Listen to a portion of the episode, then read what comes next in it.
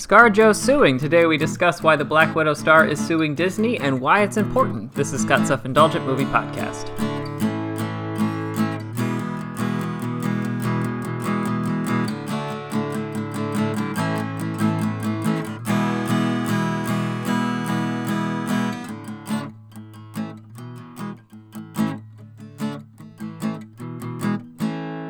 Hello, movie friends. Welcome to Scott's Self Indulgent Movie Podcast. I am Scott, and today we are talking about the recent lawsuit. Ugh, lawsuit. Oh no, lawsuit brought up by Scarlett Johansson against Disney. And I thought this actually touched on some things that I was surprised haven't gotten become come to light earlier. So yeah, and my general consensus is that this is a situation that, despite Scarlett Johansson being, you know, a very wealthy individual who's probably made a ton of money off of, you know, Disney and Marvel historically, uh, sh- uh, you should generally side with workers over workers over large companies, especially in circumstances like this, because uh, I saw I looked over the basic brief and basis of her lawsuit, and it made sense to me. So today I'm going to discuss why and why it has uh, big implications moving forward for people in movies and who produce movies. So let's get started. Despite a hot streak of popular movies and series, Disney ran into a PR nightmare when longtime Black Widow star Scarlett Johansson sued the studio over the distribution of Black Widow, specifically allowing the film to be streamed for an extra charge on Disney Plus at the same time it was released in theaters. My first reaction was good for her. She's not on track to make any more movies for Disney, and she's got the weight via fame and money to fight this thing for future actors. So much so that a number of other actors have started to follow suit. But getting into why this is a good idea and why it matters for movies moving forward, we're gonna have to get into the nitty gritty of contracts. Yay? I know it sounds super boring, but this is a perfect case study in why big name actors like ScarJo are rightfully pissed and why I think you should be in their corner. So let's start with what's in a contract. A lot of people are familiar with the big base salaries big name actors get. This was a highly publicized item in the 90s when certain actors like Jim Carrey or Jennifer Lopez would make history for being the first blank person to make a million dollars for a single film or more. As you'd expect, the contracts for big name actors get bigger and more elaborate depending on what the movie entails, what kind of movie it is, and the perceived star power of the actor in question. For instance, there are rumors that Halle Berry was paid an extra half million for her nude scene in Swordfish. That's how specific these contracts can get. The demands in each contract can get really weird, but it mostly comes down to how each actor is going to make their money for the film. And the Screen Actors Guild has one bigger moneymaker sorted out residuals. Residuals is essentially how actors keep making money for films or shows that are constantly shown on broadcast television via rerun or streaming rights. It's why the Friends cast, for all intents and purposes, doesn't need to work another day in their life. That show is perpetually making money for the network and the actors. But movies are trickier since they make a lot of money up front at the box office. So let's get into gross percentages.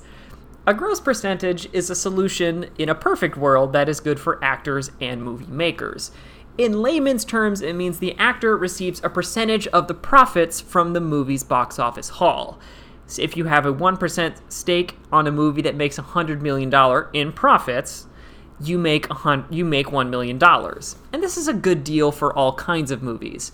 For instance, if you're an independent filmmaker with a limited budget and you can get a big name actor interested, you can offer them a percentage of the movie's gross at the box office. That way, if the film is a hit, the actor has been fairly compensated for the use of their talents in time, especially if they're a bigger name. This goes double if they also serve as an, as an executive producer. This will be important later. Likewise, big budget movies are always in danger of running their already sky high budgets even higher. It's hard to figure it out exactly, but a good chunk of the money used to make an Avengers movie goes to the cast, and in particular, Robert Downey Jr.'s salary. And considering that this is their bit, there is a bit of a ceiling with how much money a movie can make at the box office, both domestically and internationally, a percentage of the gross is very enticing for big name actors. Avengers movies make around a billion every time, and the percentage means the studio keeps upfront cost a touch lower and can spend it on things like effects and sets, and the actors can revel in the film's success. So everything hunky is hunky dory, right? Well, not really. Because now we're getting to cooking the books. Ever since actors started sharing the wealth, studios, their lawyers, and their accountants have done their very best to make very successful films unsuccessful. At least on paper. I'm not going to use a specific movie since that would indicate some kind of bias, but let's take a big budget comic book movie, an imagined one. It's the fifth one in the franchise, and the lead actors have been getting more and more money as their star power increases. Now it's the finale, and everyone wants their biggest payday. So much so that your two main leads want 5% of the domestic gross. The studio agrees because they can't really change heroes or change horses in the middle of this race. When the movie comes out, it makes over 400 million at the box office, and yet nothing goes to the two leads. And when you look at the books for this movie, it adds up because the studio included distribution, film prints, all of the outfits for the press junkets, cast flights, cast hotels, international distribution, every ad imaginable, and so on and so on. So much so that it cancels out the domestic gross. What about the international gross? Don't movies make more overseas? Well, the contract didn't include that, did it? This is an exaggeration, but it's a very easy system to game, and owning a streaming service and having contracts that didn't include streaming may as well be the Wild West. So let's talk about unregulated new mediums. I was in college during the Writers Guild of America strike, a moment when every screenwriter for television and film who could were on strike. If you vaguely remember a period of time where Stephen Colbert and Jon Stewart were writing the entire show themselves and getting into fake feuds with Conan, yep, that's it. If you ever wondered why the script for the second Transformers movie was janky as hell, well, jankier than usual, that's why. So, what was the strike over in the first place? Ad revenue. Specifically, online ad revenue. See, this was the advent of streaming shows and movies online, and this comparatively untouched medium didn't have a profit share model worked out. Specifically, no money going to writers.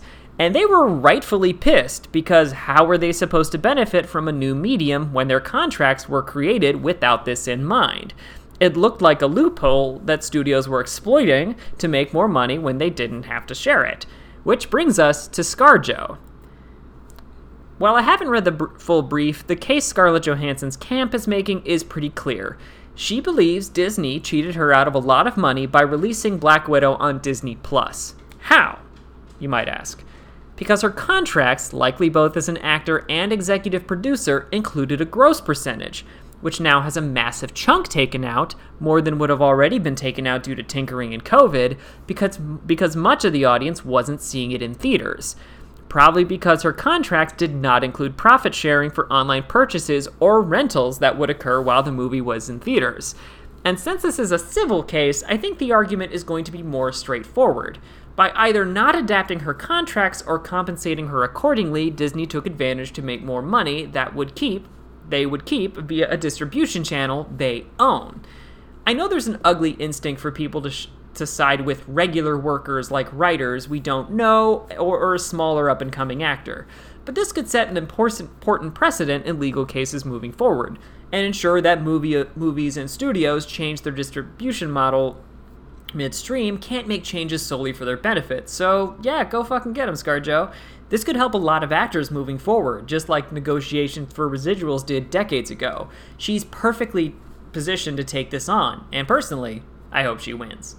This has been Scott's Self Indulgent Movie Podcast. Thank you so much for listening. Don't forget to like, share, and subscribe wherever you get your podcasts. And don't forget to join our Facebook group, Scott's Self Indulgent Movie World. Thank you so much for listening. Catch you next time, everybody. Stay safe.